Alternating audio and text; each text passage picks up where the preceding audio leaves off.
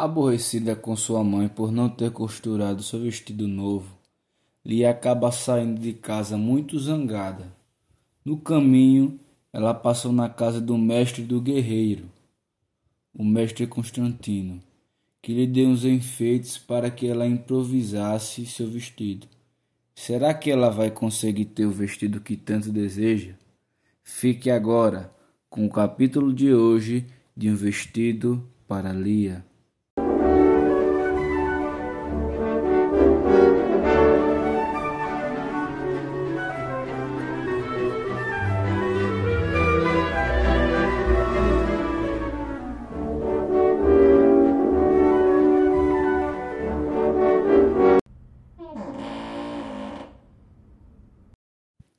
Lia chega à sua casa com uma sacola nas mãos, cheia de enfeite.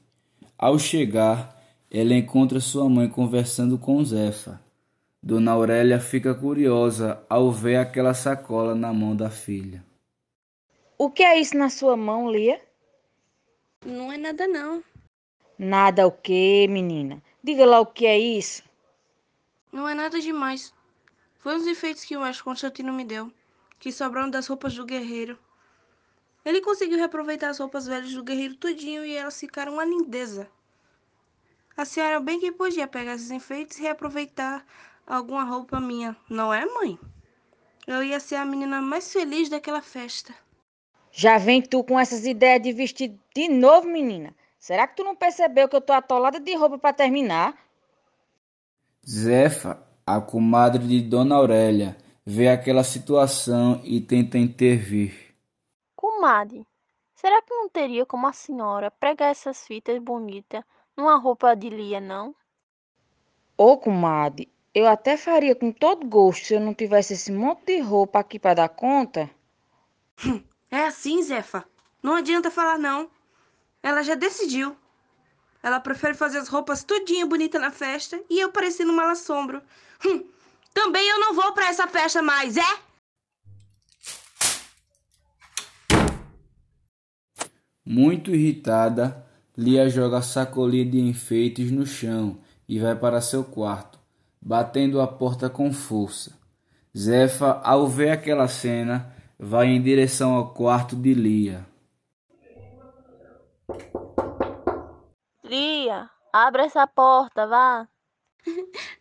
Josefa, eu não vou abrir não. Eu tô muito triste. Abre, Lia. Eu tô querendo ajudar. Deixa eu conversar com você para ver o que a gente pode fazer. Zefa entra no quarto, abraça Lia e começa a conversar com ela. Lia, não fique assim, meu amor. Bora ver o que a gente pode fazer. Zefa, hum, me ajuda a convencer mãe a fazer meu vestido. Se ela pudesse, ela fazia sua roupa, você sabe disso. Sua mãe é mulher de tampa e rampa. Elas ficam no quarto conversando e surgem algumas ideias. Lia, e esse vestido branco aqui? Ah, foi um vestido que eu ganhei de tia Laurentina há um tempão.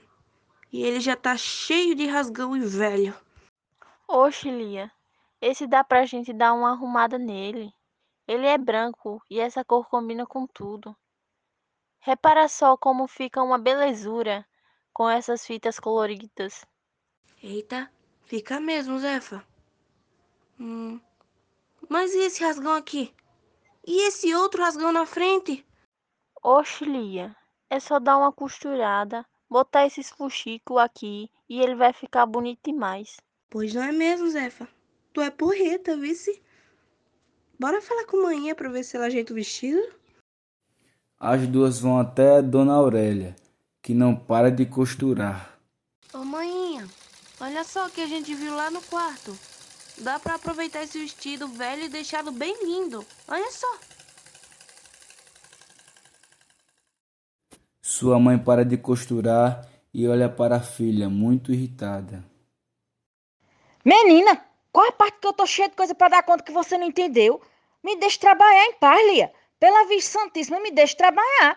Eu já lhe disse que não tenho tempo.